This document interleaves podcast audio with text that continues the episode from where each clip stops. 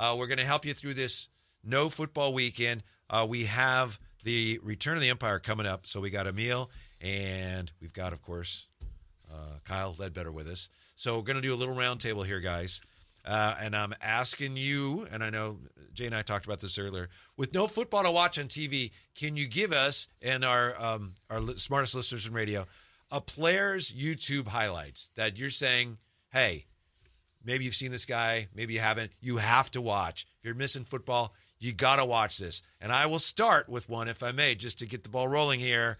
And 49er fans know this, but Ronnie Lott. If you're Yeah. missing football, go check out Ronnie Lott's YouTube video. Now, I was watching highlights today, Jay. Yes. And if, you know, it's, they show him interception, interception, interception. And to be honest, I was a little disappointed because, like, that's great, but you know what Ronnie used to do? Okay, hit you coming across the middle, through, baby. Boom! Yeah, man. Boom! man. And back then, of course, you know, now we, oh, that's so, it's dangerous, which it is. But back then, that's what he's supposed to do. Yeah. He's very good at it. So 100%. I would say Ronnie Lott. How All about right, you, my first one. Uh, I'm going with, and he has a documentary that's kind of be jumped around right now. I believe it's on Amazon, but it doesn't do it justice, man. You have to go see Barry Sanders. Yeah, man. Barry Sanders Yeah, is man. the type of cat. If you haven't seen Barry Sanders, Yeah, man.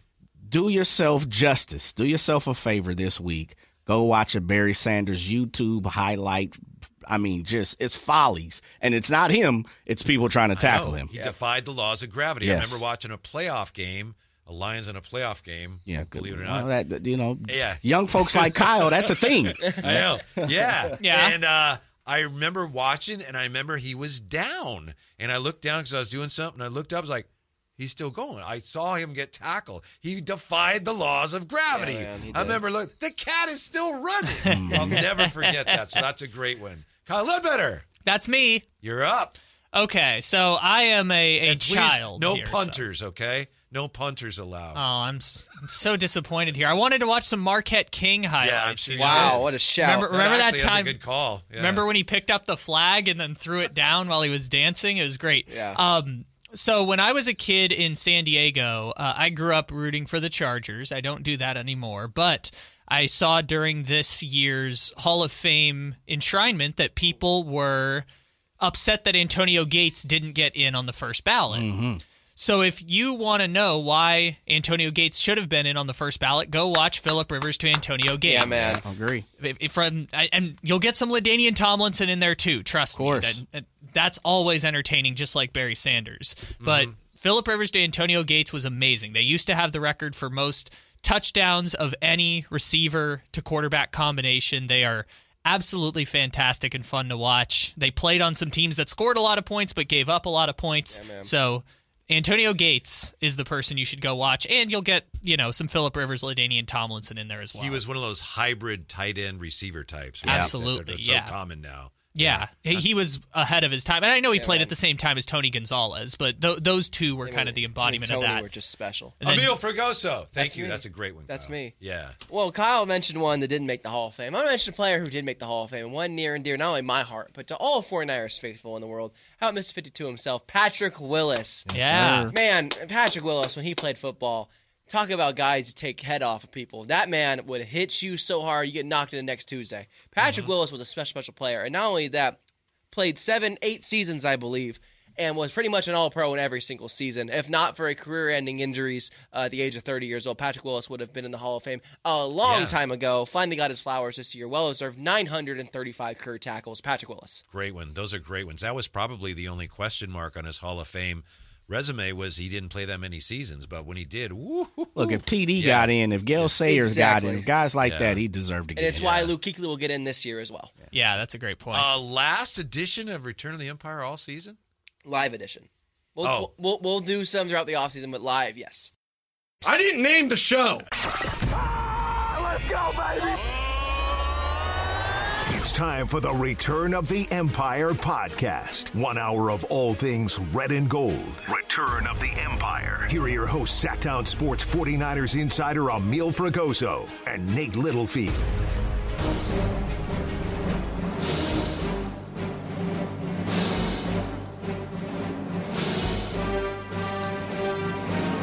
Yes, sir. Mil Fragoso, Kyle Ledbetter. No Nate Littlefield today. Um, this is not a happy last live show of Return of the Empire, unfortunately. Why? Did something happen?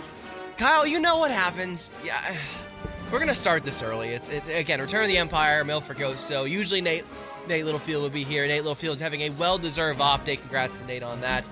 Kyle, we're holding it down today.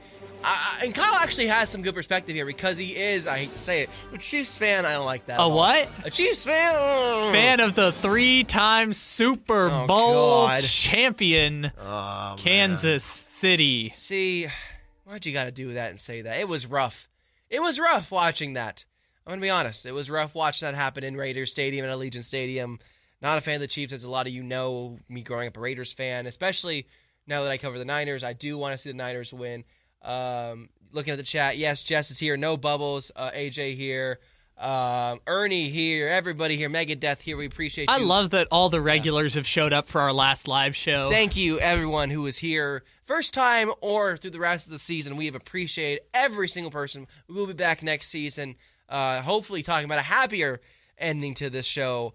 Yeah, Niners lose Super Bowl 25-22 to the Kansas City Chiefs. The Chiefs, three Super Bowls in six years. Patrick Mahomes third. Really starting to have that arc. That, that- I'm not gonna say it, but there's there's a couple comparisons. He's starting to get on that trajectory. There's a few comparisons we can talk about here today as well, especially on the Niners side too. Uh, I know Kyle Shanahan's the person who's kind of dominated the topic of conversation here, and for good reason because this is now the third Super Bowl that he has blown a double-digit lead in the last seven years, which is genuinely impressive. Like. Beyond the losing all the games, like just making it to three Super Bowls in seven years. And I know one of them was as a coordinator, but just making three Super Bowls in seven years is impressive. Yeah, no, it, it's it's Kyle himself, Shanahan, I should say, is very impressive. His resume, what he has done, and I kind of saw a common comparison of is he just 04 Andy Reid because Andy Reid struggled to, to get over the hump too initially. And Did you did you one. see that from uh, from my Twitter? Perhaps that uh, I was it- making that joke. Was so, it from your Twitter or was from I think three three Team FB is what I saw it from so on Twitter. so uh, this went a little bit viral on my Instagram. If you guys want to check it out, but basically, yeah, him and 05 Andy Reid are very similar. Both of them made four NFC Championship games in six seasons. Uh, they both get made fun of for poor clock management. Both of them lost their first NFC Championship game against the Rams. Fun little note. And both teams lost the Super Bowl by three points, giving the team regarded to as a dynasty their third championship. When Andy Reid's Eagles lost to the Patriots, Tom Yep. Brady and Bill Belichick's third championship. This year, Patrick Mahomes and Andy Reid's third championship. Yep, and that's what we're sitting at now, unfortunately, for Niner fans. And this is not a happy sh- end of the show because I was there. I'm going to be honest with you guys. Even as an unbiased journalist, as someone who covers the team day in day out, did not grow up being a fan. It sucked. It it it stunk that they lost this game to the Chiefs because not only were they playing as the better team for the majority of it, they had it. They were so close. Fourth quarter, they had it. Overtime, they got the ball first. All they had to do was go down and score a touchdown. But yet again, it's the, it's the question of can Kyle Shanahan win the big one? And when I mean the big one, I mean the big game. And when I mean the big game, I mean the Super Bowl ring. Okay, so I want to do some like actual game analysis of this with you because you were there and because you have that perspective. But just 15 seconds, we're going to say Jake Moody and then we're not going to touch it again, okay? Okay. For 15 seconds.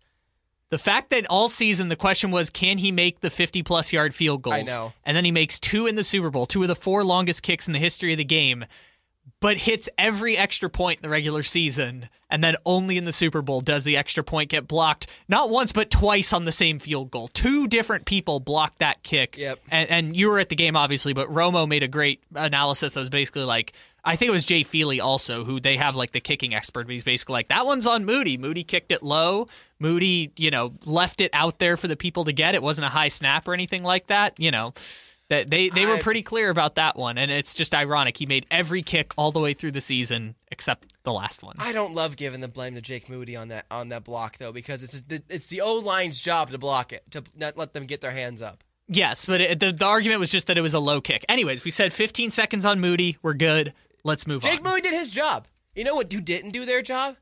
Kyle Shanahan's offense.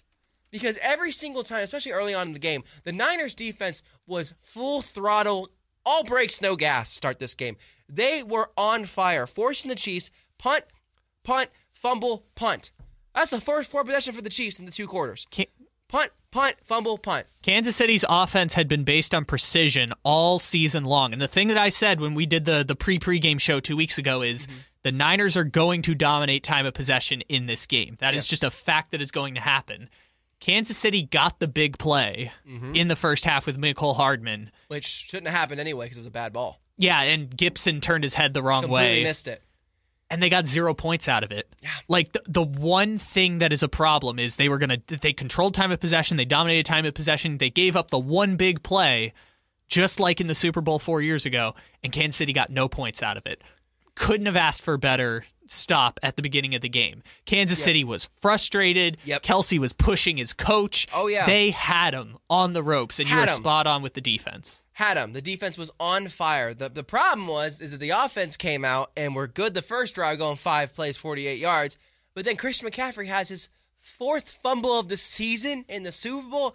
I mean, man, missed opportunity. I love people keep bringing up please stop showing the mic'd up videos on Inside the NFL or whatever because you have George Kittle quitting on the play, making jokes at George Karlaftis Yeah, about man. both of them being George, and then Karlaftis is the one who sees the fumble and jumps on it. I, I, it's, this is going to be a recurring theme with this show, and I'm going to talk about this. Are the Niners just cursed? Because this feels like they're a cursed franchise. It feels like they're, they're they they cannot get over the hump, and until until I otherwise see it, they feel like they're cursed. I mean, how many times can this happen? Let's put a pin in that until we get to the fourth quarter because I think Yes. that there's an interesting conversation to have at the end of the game about them being cursed. Yes. But in the first half, you're spot on about offense is executing the way they wanted to. The trick play goes for a touchdown because Kansas City after the after the fumble they had, Kansas City's defense kind of stepped up. Yeah. They absolutely stepped up there. And so what's so interesting is that Kansas City when when Kansas City gets the ball right before the half and they get the field goal that makes it 10 to 3. Mm-hmm.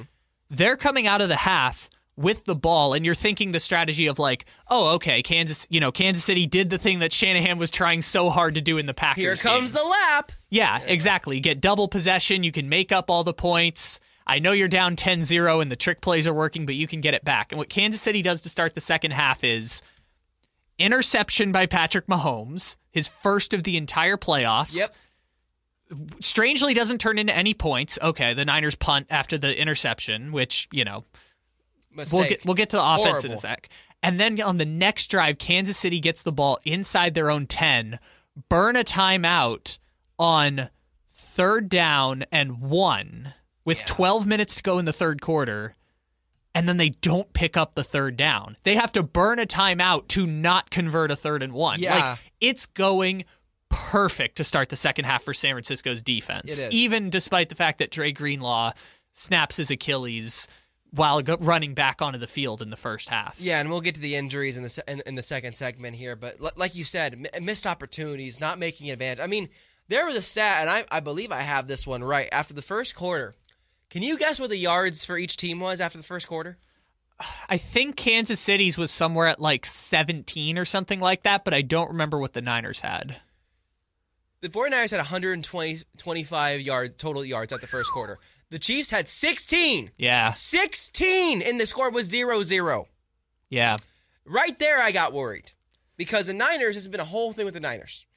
You have to take advantage of the drives you have, especially with this Chiefs team. And I said this in the pre-pre show before you even went down to Vegas. If you allow Mahomes and the Chiefs to stay in this game for too long, they will find a way and they will burn you. And guess what? They found a way and they burned you. And that's the reality is that the Niners were right there. Right there.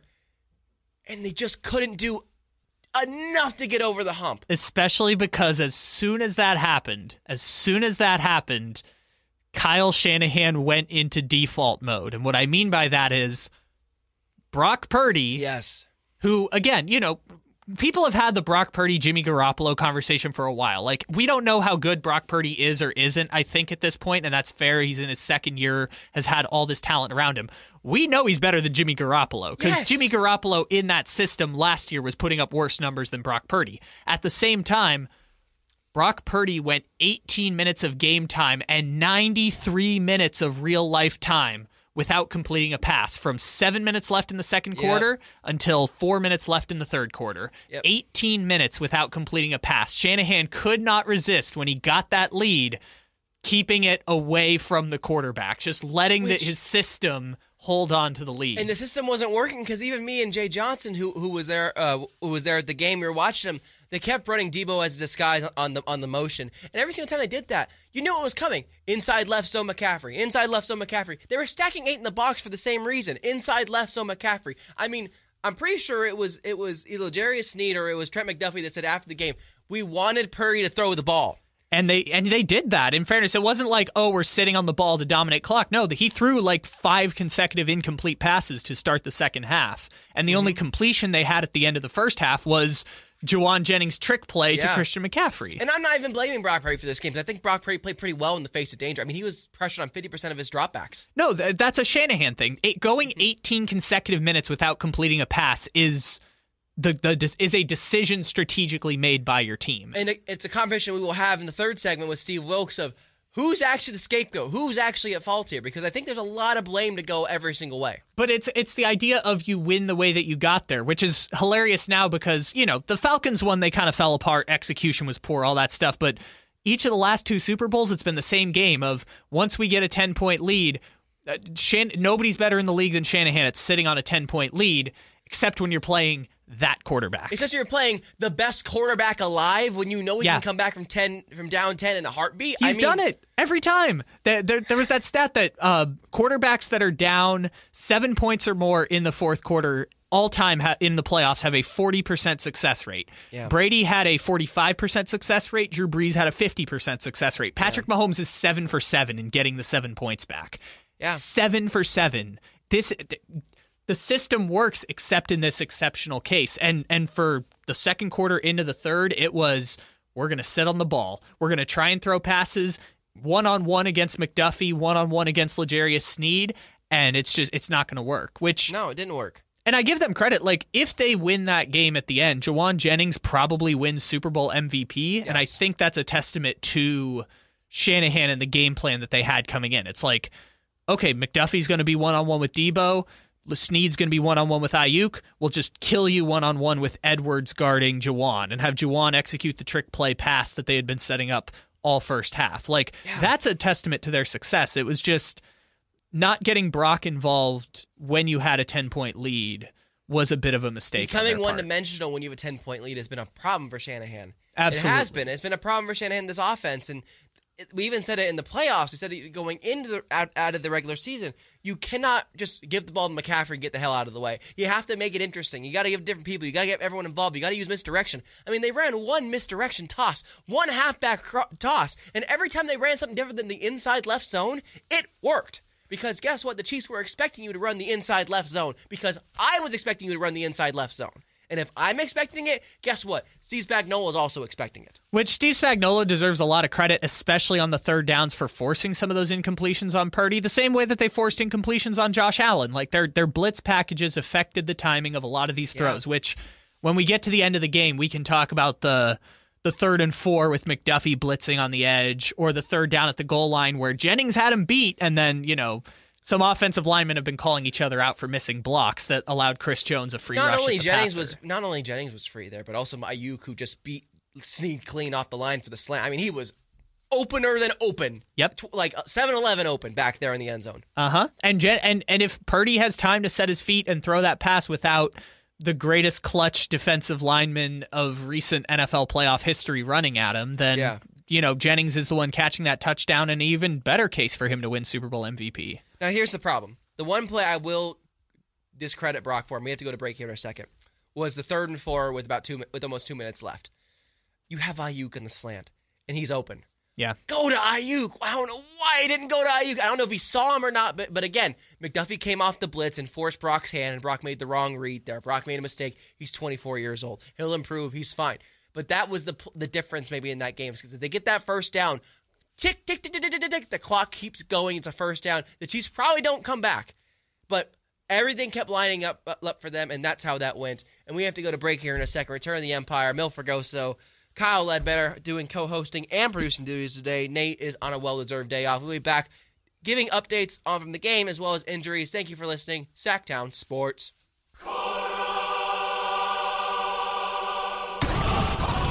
Welcome back to the Return of the Empire podcast. with Emil Fergoso Fregoso and Nate Littlefield. March continues. The march for the Empire continues. The quest for Super Bowl six, sadly, extended 29 years because the Niners did not win Super Bowl 58. They lost to the Chiefs instead for a second time in a row. Yay, the Jedi's blew up the Death Star. Oh my Woo! Having the cheese for the Jedi's is actually kind of wild to even think about. And I Yeah. don't think I, I don't think I agree, but maybe it does for the show. We agree. They were definitely the first time, but yeah, you want to call yourself the Empire? Watch what this is. This is. this um, is how this works. Yeah. Yeah, this is the end of Last Jedi, basically. This is the end of Episode Three, the second time Yeah. blowing up the Niner Death Star. The Niners came back stronger than ever, and Kansas City blew up the Death Star a second time. Yeah, you're right. Uh, Mil- Milford goes, so Kyle Ledbetter and Nate Littlefield's off for the day. Still recovering from this loss. I kind of am too. I'm sad. I'm, I'm going to be honest. I'm sad about this still. This still hurt. It hurt to be a part of. It hurt to watch. I really thought for a second there they're going to do it. Sounds like losers. Oh my! See, this is what happens when you have the Mahomes fandom in here. I don't like Mahomes. Well, I respect Mahomes. I don't like the Chiefs. This this one is funny for even me because my entire fan philosophy going into this playoffs was just don't let it be Josh Allen that beats us. if they had lost to Baltimore, fine. They weren't better than Baltimore in the regular season. Fine. Yeah. If they lost this game, fine. The people I care about around here would be happy. Yeah. Some of my best friends would be happy. Fine. I've already won two. I didn't think I'd ever get one. Just this this year's the best because it was the worst of the Kansas City teams. Remember when the bandwagon, left the Chargers to be a, a fan of a team in the same division. Okay, whatever. Well, a fan of not the team itself, the fan of their their beautiful quarterback who Mr. Kermit. yeah, over time has evolved greater. How great is it for me? I predicted back in 2019 that this would happen. How oh. cool is that? I told like, you you sound like Nick Wright right now. Ugh. me and Nick Wright think how funny that is. Me and Nick Wright picked the lane of we saw that this quarterback was going to be great. And now he's great, just like we all saw. It's just we had the we had the audacity to say Patrick Mahomes pretty great at football. We were the ones with the. I've been saying this is the best like quarterback this. to pick up like a this. football, and he's got the greatest offensive head coach in NFL history. That makes your problems a whole lot easier. Man, that's a statement to say, but man, uh, man, I it's mean, between him and Bill Walsh, right? I guess so. And yeah. and Andy Reid's been doing it a whole lot longer than Bill Walsh was doing it in San Francisco. I, uh, yeah, no, I. I won't do that on this Niner as, podcast. As Jess in the chat just says, "Why is Kyle even here?" Ha ha ha. Respectfully, Well, yeah, I mean, Nate. If Nate had won today, maybe I would have been the one in uh, in recovery. May- Who knows? Yeah, maybe maybe Kyle would be taking the day off instead. Anyways, let's get back to the fourth quarter of this game real quick Yeah. because Yeah, we were talking about McDuffie and the we were talking about the pass that Purdy had went with the wrong read, great blitz dialed up, all that stuff. They give the ball back to Kansas City instead of being able to sit on the ball until at the very least 30 seconds left Kansas City with no timeouts, right? yeah, So then we get to overtime. yeah. And uh, do we want to talk about coin toss rules or not? Because I, I think we, we think it's an important conversation because Kyle Juszczyk didn't know the overtime rules. I'm Rick sure a few other- Armstead said he was reading them on the board. Yeah, yeah. The few of them did not know. Brock knew because he was going over with Griese, but the rest of them, I don't think they knew it, and they didn't really seem to be very confident after the game, Yep, that seems to be the case. which is just man crazy. Yeah. So my philosophy on this was was this point, and I, I understood people who were saying take the ball second because of college overtime rules. You want to know what you did. It worked out great for Kansas City because they could go for it on that fourth down where they pulled out. Yep. From as far as I've seen this year, the first time they ran a read option all season long, which is pretty funny. Uh, they Just pulled it out in that moment. You just knew it was going to be in, in, in Patrick Mahomes' hands, though. On the third down, the fourth down, you just knew it was going to be in his hands. But not just with Pat in Patrick Mahomes' hands, with Kelce blocking for him out in front also, which, you know, you put it in the hands of your two best players. Anyways, I bring this up to say there was literally like people talk about the data and the sample size to pick from and stuff like that. There is literally no data for what to do in this situation. Okay. It's the first time it's ever happened. I get what you're saying. I get it. So, in that sense, you can defend the decision to keep the ball or not go or or give it away. Bill Barnwell brought up the point that like analytically he didn't think it was that much of a difference. But here's the thing: no one has any data to go off of. It's the first time this overtime rule has ever been used. There is literally no data to base it off of. Correct. And a lot of what analytics is based on is years and years and thousands of data points that have been collected. Yeah. So I understood in that sense Shanahan taking the ball first, but also if you follow the the overtime college rules, everyone wants to take the ball second because you want to know what You you want you want to know what the other person did. it's kind of like blackjack that way. You want to be the dealer. And being the, the, the second person up is the dealer. You're the blackjack dealer. You know what hands gonna be called. You got you got the next step. You know what what's going to come afterwards. Kyle just had explained it is that we wanted to be third. We wanted the ball third, which I didn't really love the explanation of like why would you want it third? You kind of No. want it second. It doesn't make sense because his, his initial explanation post game, and he kind of modified it by Monday, but his initial explanation was we wanted the ball third, or we wanted the ball when the game became sudden death Yep. third.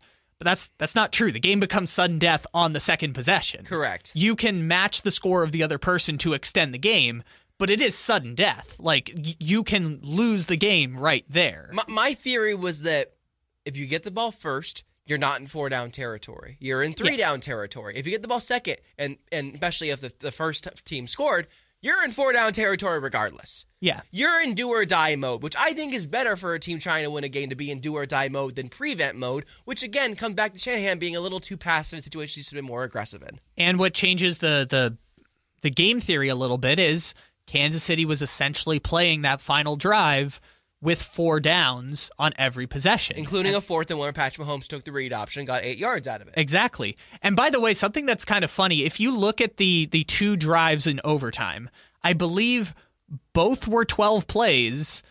Both started at the 25 yard line. So if the Niners had scored on that last Jennings play, it would have been 75 yards. Mm-hmm. And both of them were basically seven and a half minutes because the, the, the, the the winning touchdown came with three seconds left in the game. Yep. Both teams essentially had the exact same drive in overtime, ate up the same amount of clock time, Yep. etc. The only difference is on third and eight, Chris Jones went unblocked up the middle and disrupted the Brock Purdy pass. And on uh, first down and goal, I'm sorry, on uh, the play right before that they went to Kelce that set up first and Yep. goal, um, San Francisco wasn't able to force them into a fourth down situation. And They then once not. they got first and goal at the three, I mean, it was game over. Which again, Travis Kelce was hit a good four yards behind the, the line to gain, and somehow muscled his way through all that and got the first down. I still don't know how he did it because I- I'm he caught the ball four yards behind the line to gain and got through like three defenders to do it. I couldn't believe it.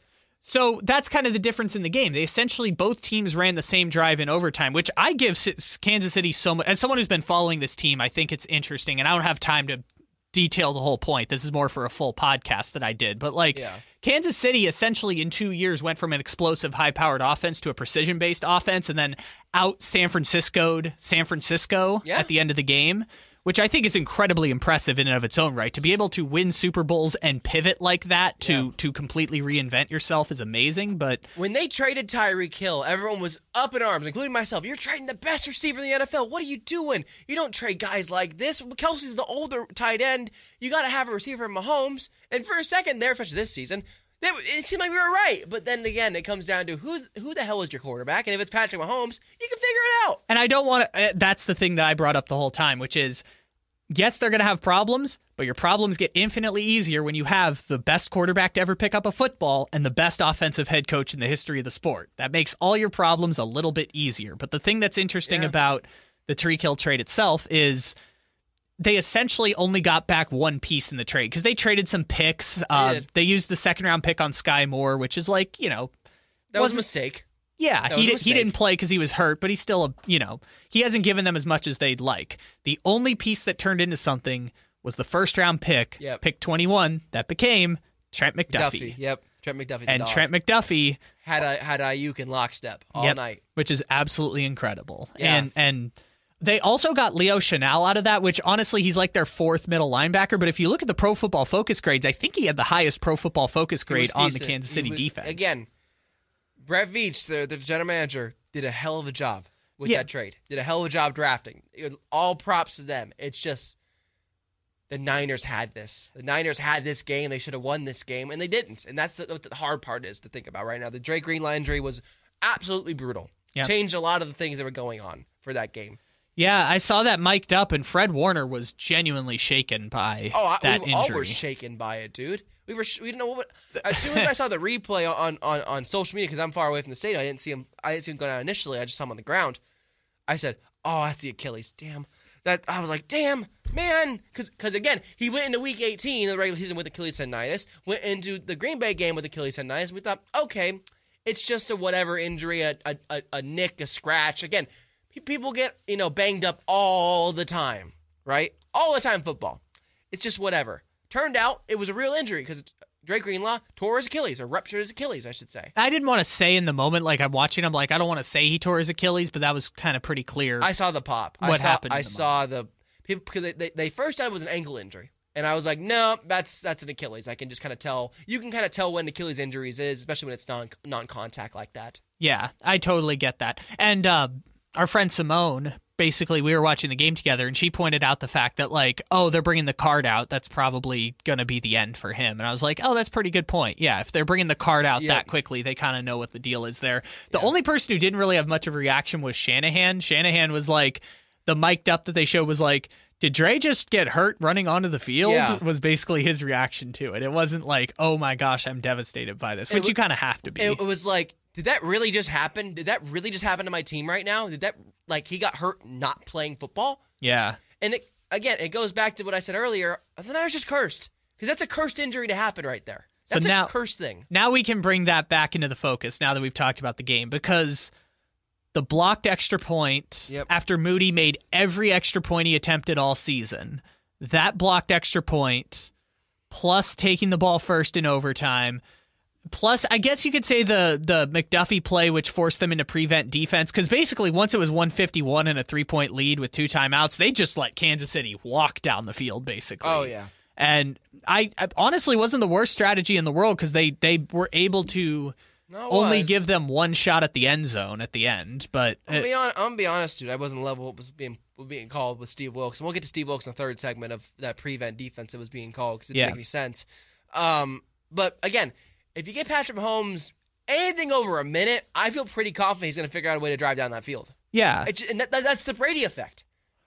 So what's interesting about that from the San Francisco curse standpoint is like, yeah, you're playing against the great the greats of all time. And I guess if you want to go back to the 2012 Super Bowl against the Ravens, they weren't really playing against the greats of all time except for I guess some of the players on that defense, but And Joe, elite quarterback that is Joe Flacco. Yeah, exactly. So it wasn't kind of the same there. But the last two years, or I mean, the last two Super Bowls, I think you can kind of chalk those up to just small in game decisions from the coach. Because we've walked out of both of these Super Bowls pointing the finger at Shanahan. To a degree, yes. Yes. And I think those are things that as Shanahan will go on throughout his career, he will learn from and adapt from. I mean, we we saw it with Andy Reid, we saw it with uh, Mike Tomlin as he got into the the Le'Veon Bell, um, Antonio Brown, Ben Roethlisberger, Killer Bees years. Like he got so much Oh, better yeah. at managing the clock on offense, where like offense was kind of holding the team back in some of those years that they got to the Super Bowl. So like. I think with time there will be a learning curve in that and I think that doesn't that also doesn't help the 49ers very much in the short term. Just doesn't help them. My philosophy on the Niners being cursed in the playoffs, not even the Super Bowl in the playoffs. Mm-hmm. Look at what happened last year. NFC Championship game. Brock Purdy tears his UCL in the first series of the game. That's a curse thing, dude. That that that's just bad karma, bad juju. Dre Greenlaw tearing his Achilles on a non-contact, bad juju. Mu- muff punt off some guy's foot, off Darrell Luter's foot, bad juju. Blocked extra point when he hasn't missed one all year, bad juju. Yeah, I There's understand. a black cat running around this franchise, like Steve A. Smith says. you know, as someone who doesn't really, you know, point to the juju or bad karma aspects of sports in that way, my initial instinct is to say these are the little moments in every football game that decide, you know, the, when games are so tightly Yeah. contested, it is those weird flip plays that make a difference. I know Saints fans will complain that they're cursed because of the non-call pass interference at the Uh, end, or Yeah. two years ago, Jaquiski Tartt dropping the interception that would have taken them to the Super Bowl. Yep. You know, you, Thank you for mentioning that, Rock, and thank. I knew there was some one more I yeah. Rockin was in there with the, the Jaquiski Tartt drop. Like you could point to that and say those are the little moments within football games that end up deciding some of these games. Or you can point to it and feel cursed because the Niners consistently come out on the wrong side of these results. Yes. Because like getting down against Detroit and Green Bay were surprising, but both of those games at the end you could point to and then basically be like, the Niners said we are better than this team, therefore let's play like we are more talented and better than this team. Mm-hmm. that wasn't necessarily the case against Kansas City, despite the fact that they were the better and more talented team than Kansas City, and for the most part played as good of a game as Kansas City. went toe to toe with them. Again, they held them to 19 points going into the last drive in the in the OT. They held them to 19 points. yeah, Like you, got- you got you got to give them credit, right? You got to give. I mean, if, again, if you went into Super Bowl 58 and you gave like a, a look ahead and said, "Hey, the Niners defense will hold Patrick Mahomes to 19 points," you feel pretty good about the Niners' chances of winning of, of winning that game, wouldn't you?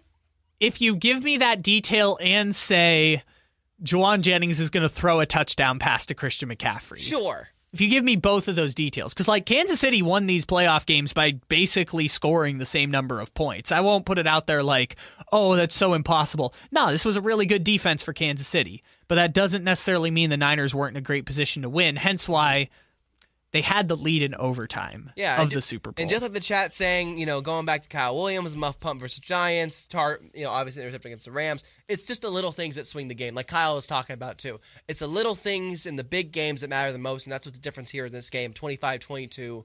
Chiefs winning the Super Bowl, Niners losing another one. Yep. And and that that's the reality. We got to go to break? Yeah, we got to go to break. One last thing to mention. Uh, we found out Arik Armstead tore his meniscus back in Yeah. December 3rd, played through it. Um, yeah, I don't know what his future holds with the 49ers, whether they'll bring him back or not, but we can talk about that on another episode too. We'll discuss that after the break, actually. We're going to go into the injuries and look at look at Steve Wilks as well. But here, Mil Fergoso, Kyle Ledbetter, back in just a moment. Welcome back to the return of the Empire Podcast. With Amil Fergoso and Nate Littlefield. Seven seconds, six. They are going to snap it. Mahomes going to roll to his right, throws, touchdown. The Chiefs have won the Super Bowl. Mecole Hardman. As they roll Mahomes right, Mecole Hardman is wide open. And the Chiefs win the Super Bowl back to back years. Another heartbreaking loss for Kyle Shanahan. Why are you the way you are? Uh, th- we can go back to my Joker origin story of uh, being forced to watch the Chargers play football for 10 years. Let me get some. con- I didn't even ask him to do that. Uh, he just said, "I have a highlight for you," and I said, "Wait, a highlight? Wait a second. And then that just played. And The I last was- play of the Super Bowl. that's not a highlight. For thi- Depends. for this show, it's not a highlight. Depends on your perspective. It was the most important play of the game, was it not? Yeah. The, the ah, second ever walk-off right, touchdown. All right, all right, all right, all right. Anyway, Return to the Empire, Milford Goso, Kyle Ledbetter, Nate Littlefield's off, still recovering from Super Bowl. I think the whimsical music makes the score better too. Just the whimsical music playing behind it as the Niners lose in the most heartbreaking fashion a Super Bowl could end in. It's just it's wonderful. He's just getting his licks out of this, man. I, I At least I didn't play the swag surfing song Today. thank you for not playing the swag surf. It's the last Thank show. I so didn't. much I didn't want to doing that. instigate that. much violence. Yeah, because I think I'd take off my headphones and walk out. I think. Nate would have thrown that chair through the glass window. Yeah, Nate. Nate wouldn't have even put up with the highlight you just played. He would have walked out for sure. Yeah, I know, but you're you're you're a tormented Raider fan. You're at least chill about it. See, I'm used to, to to losing games as a tormented Raider fan, and you were too as a tormented Chargers fan. But then you gave that up and went to the Chiefs. I'm a seven year recovering Charger fan, and I am a happier, healthier, more well balanced human being as a result of that decision. I would recommend it. Anyone who roots for bad teams, get off that narcotic. You're going to be a whole lot happier. Just saying. Oh my god, this is great. Okay, anyway, last segment. Unfortunately, I know the final countdown Aw. is on uh, for the for Return of the Empire live. Um, yeah, Rock, and I, I, I, I did grow up a Raider fan. Again, it's hard to quit that team. I, I, I don't like them. It's, as they moved to Vegas, I really don't take too much of it in, but it's hard to quit the team you grew up liking. So, anyway, uh, this is a Niners show. It's a Niners sport, and you know what I have to talk about Steve Wilks. Let's do it. Swan song to Steve Wilks because Tuesday, when the Niners gave their goodbye pressers, Kyle Shanahan and John Lynch said they expected most of their coaches to be back. Yes, they would deliberate on some stuff, but they expected most coaches to be back, and that was a direct answer to answering is Steve Wilks coming back. We expect most of our coaches to come back.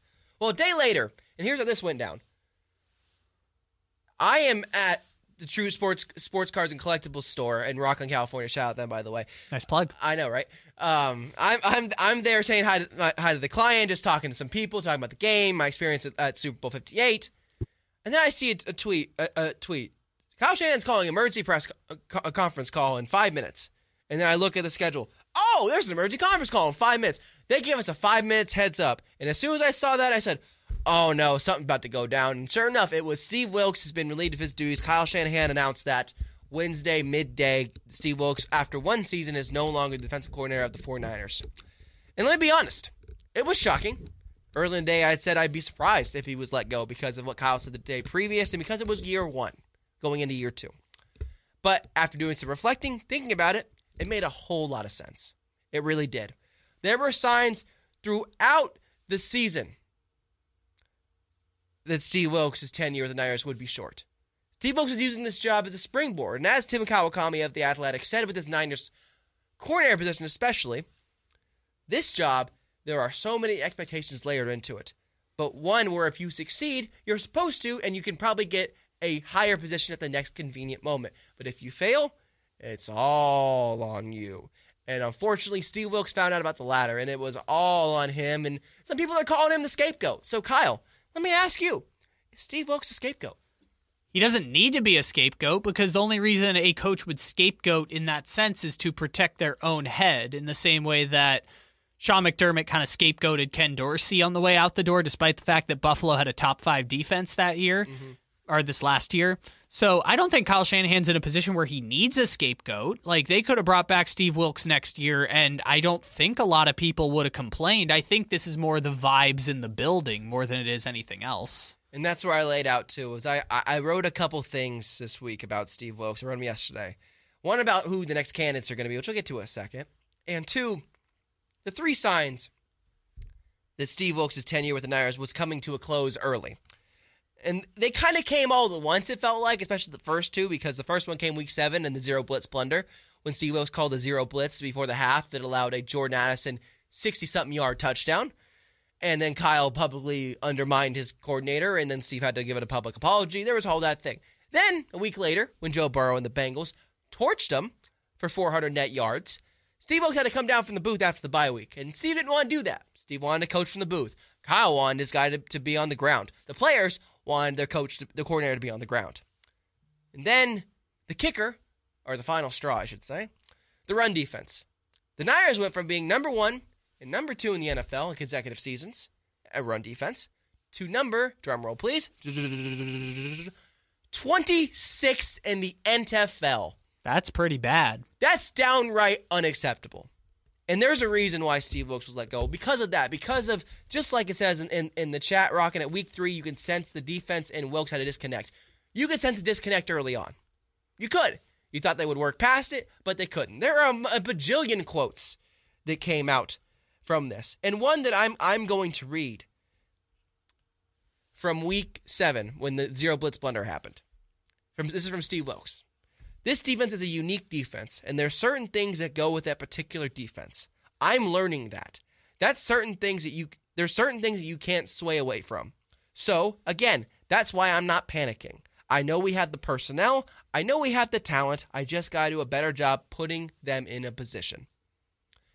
Not a lot of confidence from your coordinator at week 7, I should say, that things are going smoothly. So, yes, that's that's where this lies is that Steve Wilks, and this is where I stand on this, is that Steve Wilks was not the scapegoat. There were obvious signs, including when Kyle Shanahan called a timeout to get out of a cover zero blitz because Steve Wilks was calling prevent defense against Patrick Mahomes for some reason. There was a sign, there was a problem, and now there was an admission that this is the wrong hire by Kyle Shanahan and John Lynch in the first place. And that's where this lies. I think all of that is very fair to make the assessment on. That's why they ended up moving on because they even though they don't have a ton of candidates out on the board, most of the defensive coordinator positions have been filled. I don't believe Steve Wilks is going to find another defensive coordinator job this coming cycle because most of the positions have been filled. Maybe not in the NFL. Maybe he goes back to college for a second. Maybe he becomes a position coach. Again, an excellent secondary coach. Did a great job with Charvarius Ward and Deommodore Lenoir this year. And I bring that up to say, despite that fact, they still felt like they needed to make some sort of change at the defensive coordinator position, which I think is, like you said, it's it's an admission of making the wrong mistake. And I think after one year, the vibes just weren't right there. I mean, I haven't seen too many players come aggressively to the defense of Steve Wilks at the end of this firing. And if his greatest crime is that he wasn't DeMeco Ryans, or you know, if some peop- some players have stuck around long enough, if he isn't Robert Saleh, mm-hmm. it's a high bar to hit as a defensive coach, and I understand if he came up short of that because expecting anyone to be that is is almost impossible. And Steve knew the task he was undertaking when he took the job a year ago. He knew the challenges. He knew the expectations. He knew what it was. But he also knew the, the rewards would be a Super Bowl ring. But in Steve Wilks' defense, I could also stand there in that exit press or that exit meeting with coach and general manager and say, "Here's why I deserve a second year at this job," Oh, and yeah. have evidence that he could present. I think it was just kind of a, a, a you can defend the decision either way type of move. I was surprised when they did make the move, just because. I didn't think they wanted to start over from scratch on that defense. And and maybe the simplest answer is that they promote Kris Kocurek and try the, you know, promote internally type of situation. But I was a bit surprised that after that Super Bowl where they were that close to winning, they decided to just starting start from scratch essentially on the defense with no I mean maybe they plan to hire internally but with no real plan to replace Wilks them just saying we are better off without him as defensive coordinator next year. I have one more quote to give you before I go on to what you said because I do have a lot of thoughts as well who the next guy is going to be. Mm-hmm. I don't think it's going to be internal. I think it'll be external. We'll get to that in a second.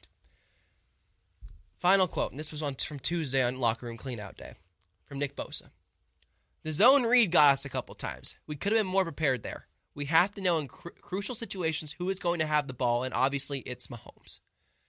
That is the most damning quote that you do not have any confidence in your defensive coordinator. And, we, and when you say we should have been more prepared there, we should have been more prepared. Not I. We should have been more prepared there.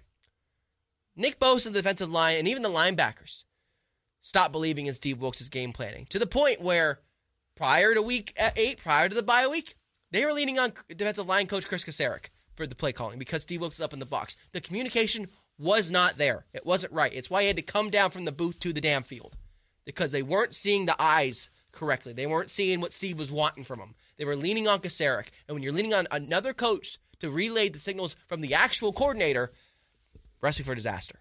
Recipe for disaster. And that's where they stand right now is that the Niners need to figure out who that next guy is going to be. And they damn sure better hit it because otherwise, Kyle Shanahan probably on the hot seat. I'm not going to go that far. However, the narrative will start to grow that Kyle doesn't understand defense because that's the other thing that is part of it too. Is Kyle likes running defenses a specific way. Wilks kind of jibed against that. Yep. Shanahan wasn't willing to relinquish control to Wilks, especially because again the vibes weren't really right in the locker room, from what I can understand. Yep. So let's talk about real quick some of these people that they can hire with our last few minutes because Yes. some of those people you're going to have to relinquish some control. And I saw a bunch of 49ers fans on Twitter were talking about they want to go after Belichick, and I was just a bit surprised because I didn't think that they love Steve Belichick like that, you know? Stop it. you know, Steve is, you know, he's been a defensive play caller before. I just, I was surprised that people were so involved No. in the Steve Belichick game. We're talking about the white whale, the big fish, the big kahuna, if you will. Okay. Bill Belichick, Mr. Super Bowl, Mr. Greatest coach of all time, Bill Aw. Belichick. You guys are. So, this is where this is where I understand the people who are making fun of Niner fans for for dipping their toe in that delusional cowboy fan waters because you think that Nantucket's own Bill Belichick, who has won six Super I Bowls, understand. wouldn't take the Falcon head coaching job because he couldn't have enough control over that organization. You're telling me that Bill Belichick is going to uproot his life to go to Northern California to be a defensive coordinator with a coach that he already doesn't like because he was forced to make the trade of Jimmy Garoppolo to him in the first place. You're telling me that's a thing that could ever possibly happen I am. delusional 49er fans up in arms. That is never, ever, I- not in 20 years going to happen. May I speak? Yes. Okay.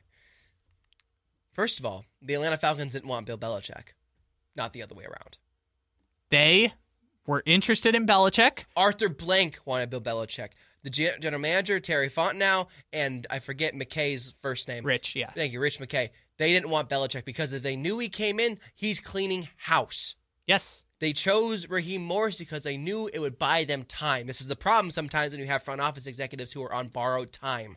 Which it depends on who has the power. Because if you remember when Kansas City had a head coaching opening, Andy Reid went to interview there, but he didn't like Scott Pioli. So you know what Kansas City did? They fired Scott Pioli and gave Andy Reid the power. So it just depends on what you want to do organizationally. And I- Again, again, yes.